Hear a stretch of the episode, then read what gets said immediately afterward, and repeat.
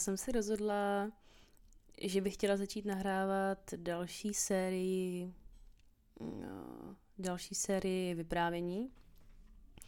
Tentokrát to bude jedna kniha plná kapitol, které na sebe navazují a ta knížka se jmenuje Červená zorka. Je to příběh o skupince dětí bez domova a o všech jejich dobrodružství a přátelství a uh, spousta, je tam spousta rebely a vzpoury proti uh, tehdejší mě, měšťácké společnosti. Ten příběh se odehrává v předválečné Jugoslávii.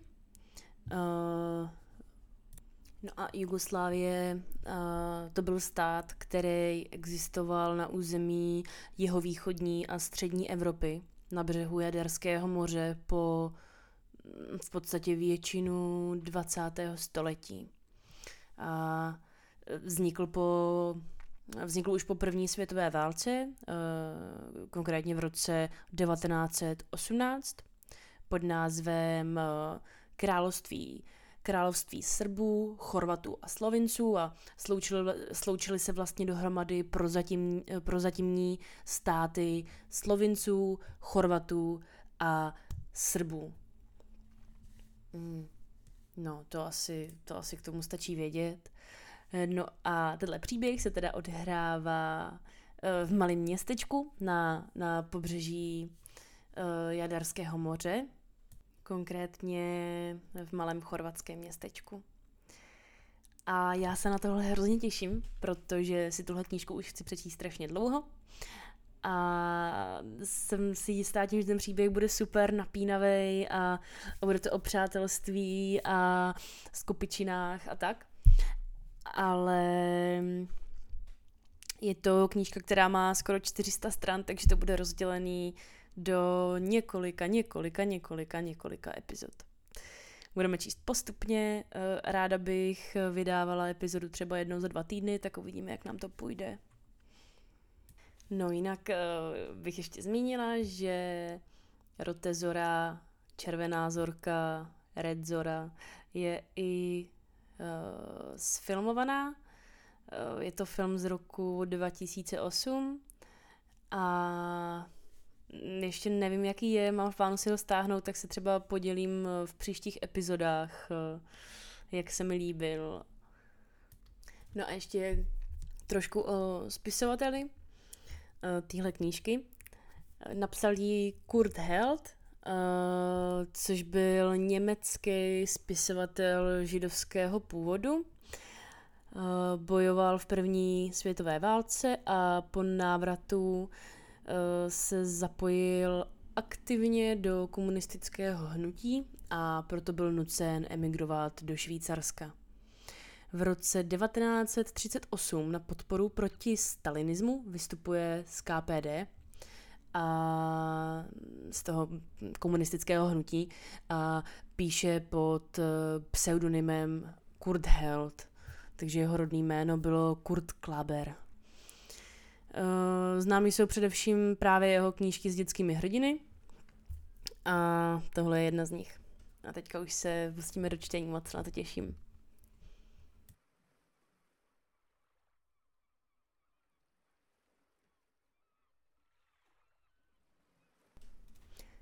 Kapitola první. Chlapec na mořském útesu. Branko! Branko! Chraptivý ženský hlas volal to jméno znovu a znovu do úzké ulice, která vedla v Seni, chorvatském městečku, od tržiště dolů k přístavu. Branko! Branko! Žena, která tak hlasitě volala, byla stará stojana. Vysoká osoba, tenká jako tyčka, s vrázčitým, se schlým, ale dobromyslným obličejem. Bílé vlasy vlály jako podsuchaný věnec kolem drobné hlavy. Branko! Branko! Volala znovu. Branko, jemuž to platilo, byl dvanáctiletý chlapec. Hrál vzadu ve dvoře polorozpadlého palaca s několika kamarády kuličky. Slyšel volání, ale byl na to už tak zvyklý, že pokračoval klidně ve hře. Branko! Branko! Hlas se blížil a najednou před ním stála stará stojana. Branko! Opakovala a pak dodala měkkým, skoro naříkavým tónem. Už je to tu? Stará stojana to sice v posledních dnech říkala už několikrát, ale Branko přesto vstal a šel za stařenou, která se hned zase obrátila a odcházela naspět. Branko byl hezký chlapec. Měl černé střapaté vlasy a protáhlý smělý obličej svého otce, v němž vynikal zejména ostrý rovný nos. Oči měl černé, ale byl v nich světlý lesk, který dodával jeho tváři něco veselého. Chlapec byl na svých 12 let neobvykle velký, ale jeho štíhlé chlapecké tělo bylo spíš hbité než silné. Všechno na něm bylo snědé. Ruce, nohy, krk, obličej a také záda, která tu a tam probleskovala děrami v košili. Branko patřil jistě k nejchudším dětem ve městě, neboť kromě roztrhané a zaplátované košile, neurčité modré barvy, měl na sobě už jen roztřepené kalhoty. Jeho otec byl houslistou. Jmenoval se Milan a všichni ho dokonce považovali za jednoho z nejlepších hráčů na housle, co jich na pobřeží bylo. Lidé v Seni ho také pro jeho hru měli velice rádi. Nejčastěji byl ale na cestách a vyhrával ve velkých mořských lázních a v přístavních městečkách. Vydělal si dost peněz, ale nic z toho se nikdy nedostalo do Senie. Neposlal také nikdy žádnou zprávu a nikdo nevěděl, kdy se zase vrátí. Stará stojana zrychlila krok a Branko jí sotva stačil. Prošla dvorem naspět do úzké uličky, široké sotva dva metry. Zabočila pak do jednoho z ještě užších průchodů, které vždycky za dvěma či třemi domy odbučovaly doprava nebo doleva. Konečně se zastavila před pootevřenými dvířky. Tam počkala, až k ní chlapec dojde a pak ho lehce postrčila dovnitř. Dveře vedly přímo do komory, kam padalo otvorem ve zdi trochu světla.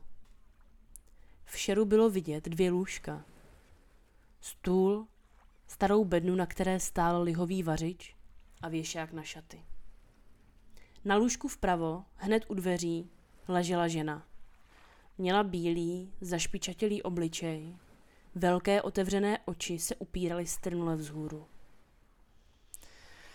Už je to tu, pravila po druhé naříkavě stará stojana, která vstoupila za Brankem do světnice. Branko tomu ale ještě pořád nemohl uvěřit. Stará stojana mu to říkala už mnohokrát. Vždycky, když matka po některém ze svých těžkých záchvatů kašle, klesla jako mrtvá nůžko. A přece pokaždé, když udýchaně přiběhl, otevřela nemocná zase oči, zašeptala Branko a usmála se na něho. Chlapec jí teď pohlédl do tváře. Také to tentokrát jistě řekne. Matka zůstávala podivně tichá. Její oči hleděly strnule ke stropu a nepohnula se. Ani když jí velká moucha lezla přes propadlý obličej. Maminko, řekl Branko tiše a odhnal mouchu, ale žena se stále ještě nehýbala. Branko vytřeštil oči a sáhl po jedné z průsvitných rukou, ležících bez hnutí na pestré pokrývce. Ruka už nebyla horká a vlhká jako jindy, ale studená a tuhá. Tentokrát to opravdu přišlo. Stařena přistoupila z druhé strany k mrtvé ženě a zatlačila jí oči. Branko cítil, jak mu podklesávají kolena. Naklonil se kupředu a v příštím okamžiku už ležel vedle lůžka a plakal. Chudáčku, i ty můj chudáčku, šeptala stařina. Teď už máš jenom tátu. Chlapec pozvedl zase hlavu. Matčiny oči byly teď zavřeny. Stará stojana jí skřížila ruce přes prsa. Na černé vlasy jí položila pestrý šátek. Obličej byl ještě bělejší, ale vypadal teď mírněji. Tak mírně a klidně, jako by už dávno odešel ze světa. Branko vzlikal ještě hlasitěji. Stará stojana zatím poklekla po druhé straně lůžka, pomodlila se, pokřižovala a pak uchopila Branka pevně za ruku. Přestaň plakat, řekla. Tvoje matka byla statečná až do konce a ty musíš být taky. Branko poslušně vstal a přijel si oběma rukama přes obličej. Stará stojana měla pravdu. Maminka byla statečná a on bude také statečný. Pohlédl na stařenu. Co teď uděláme? Hmm, půjdeme ke starému Josipovi, kostelníkovi od starého Františka, řekla stařena. Musí zvonit umíráček, aby i ostatní lidé věděli, že ti umřela matka. Taky s ním musíme promluvit o pohřbu. Vysoký starý kostel byl odtud sotva 200 metrů. Vešli hlavním portálem. Starý Josip něco kutil u oltáře. Josipe, řekla stará stojana. Branková matka zemřela. Stařík, lety už schrbený, pohlédl na Branka dobráckýma vlídnýma očima a přihladil si bílý vous. A krásná Anka, že si pán Bůh vždycky bere mladé. Nás by si měl vzít, Stojano, nás. Zachychtal se a šťoural se do sakristie. Pojďte, musíme to povědět starému velebnému pánovi. Farář Paulus Lasinovič stál u stojanu a četl. Když zaslechl kroky, zvedl kulatý obličej s povislými tvářemi a vlídnýma očima. Byl velmi starý, přestože vypadal dost mladě. Sotva by se našel nějaký člověk ve městě, kterého by nebyl křtil, byřmoval nebo oddával a o jehož žalu, štěstí nebo zármutku či radostech by nevěděl. Branko měl najednou špatné svědomí, když tu tak stál. Jak dlouho už asi nebyl v kostele? Snad rok, snad dva, či déle? Hm. Ale farář ho vzal za bradu a řekl. Ubohý chlapče, ztratil si matku, neplač. Já jsem o ní také přišel, když mi bylo jedenáct let. Bůh se tě ujme, jako se ujal i mne. Pak vzal starého Josipa stranou a přecházeli spolu sem a tam úzkou místností, osvětlenou pestře zasklenými okny ve všech barvách. Po chvíli starý Josip odvedl do sakristie. Pohřbíme jí pozitří, matko Stojano. Hodí se to? Ve dvě. Mně je to vhod a chlapci taky, odpověděla stařena. A jinak tu nikdo není. Kde je Milan? Nevím, někde ve světě. Hmm, hmm. Tak tedy pozítří. Půjdu teď zvonit.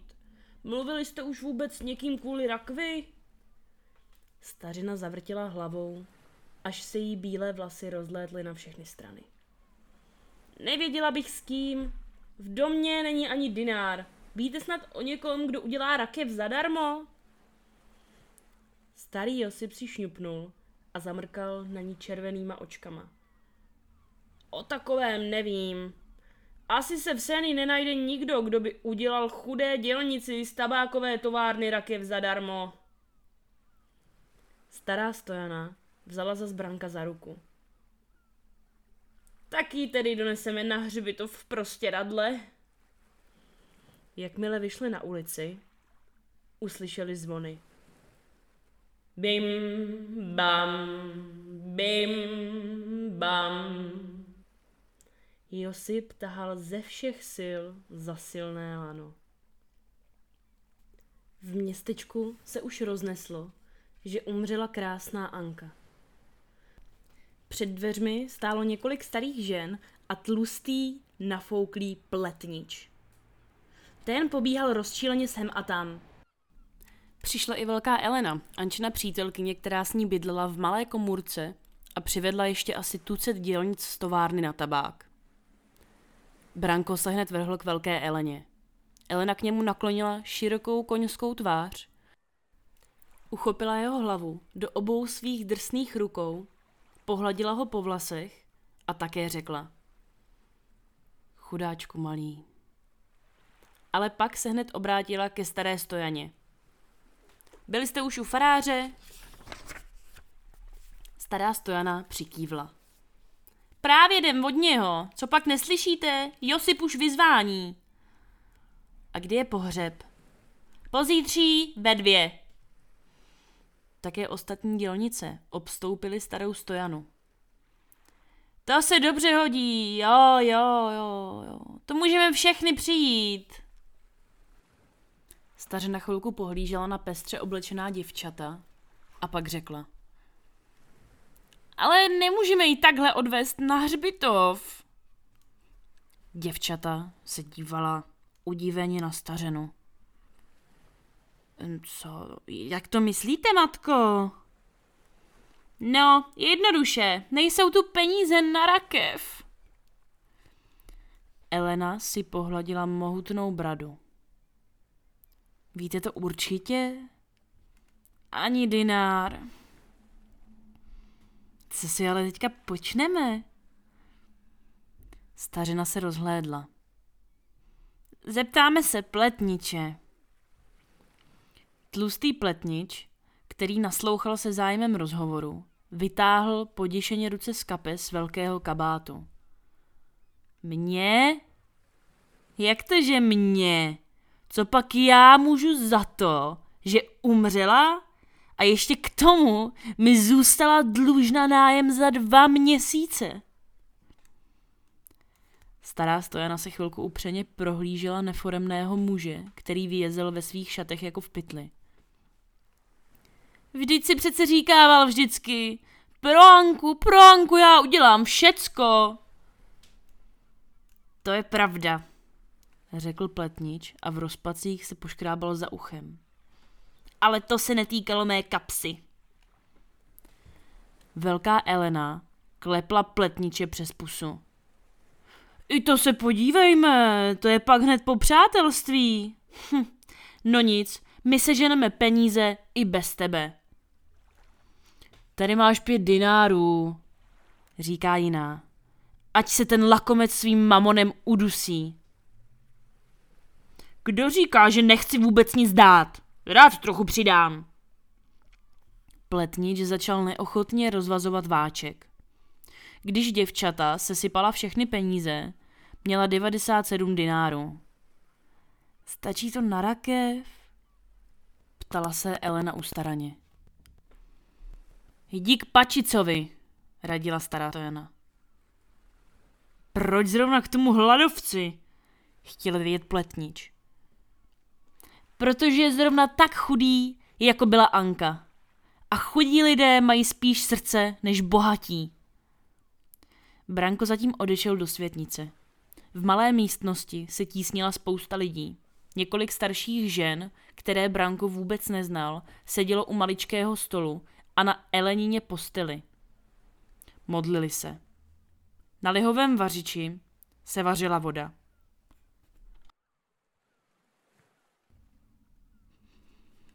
Matka Stojana do ní nasypala kávu a podávala ji hostům. Asi za půl hodiny se protáhl dveřmi doktor Skalec.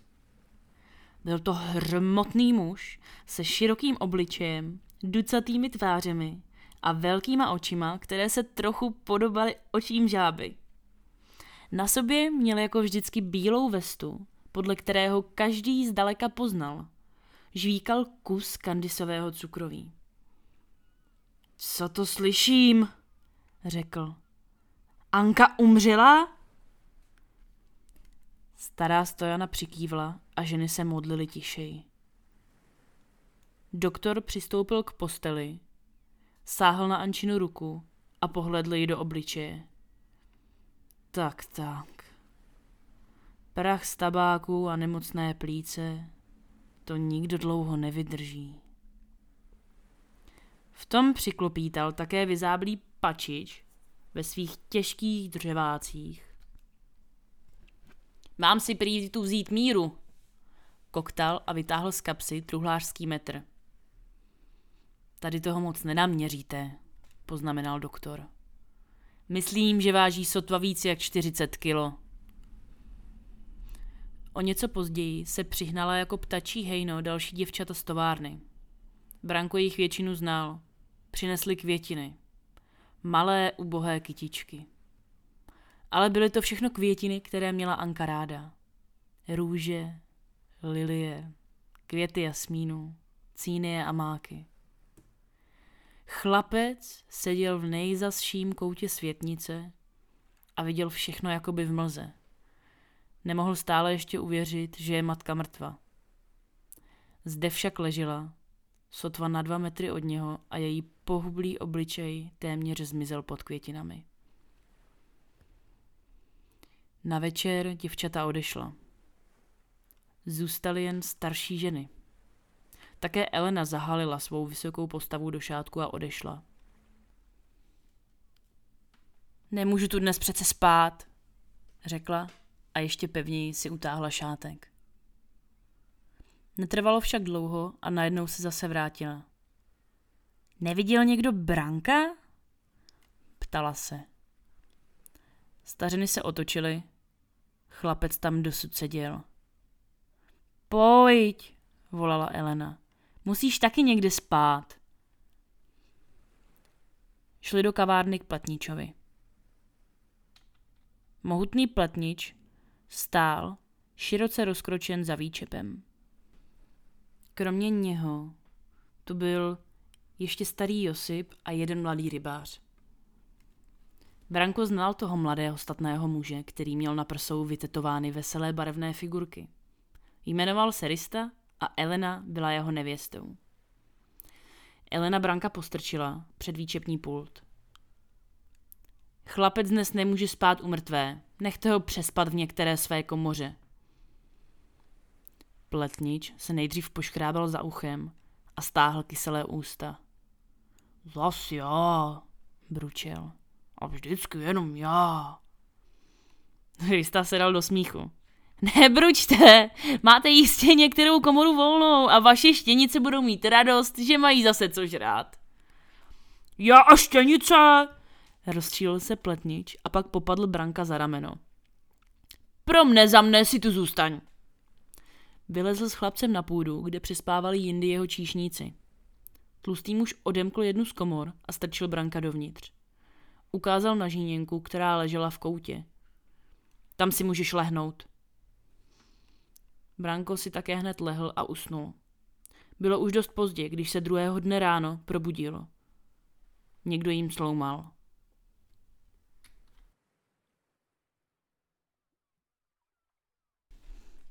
Tak a to je konec prvního dílu.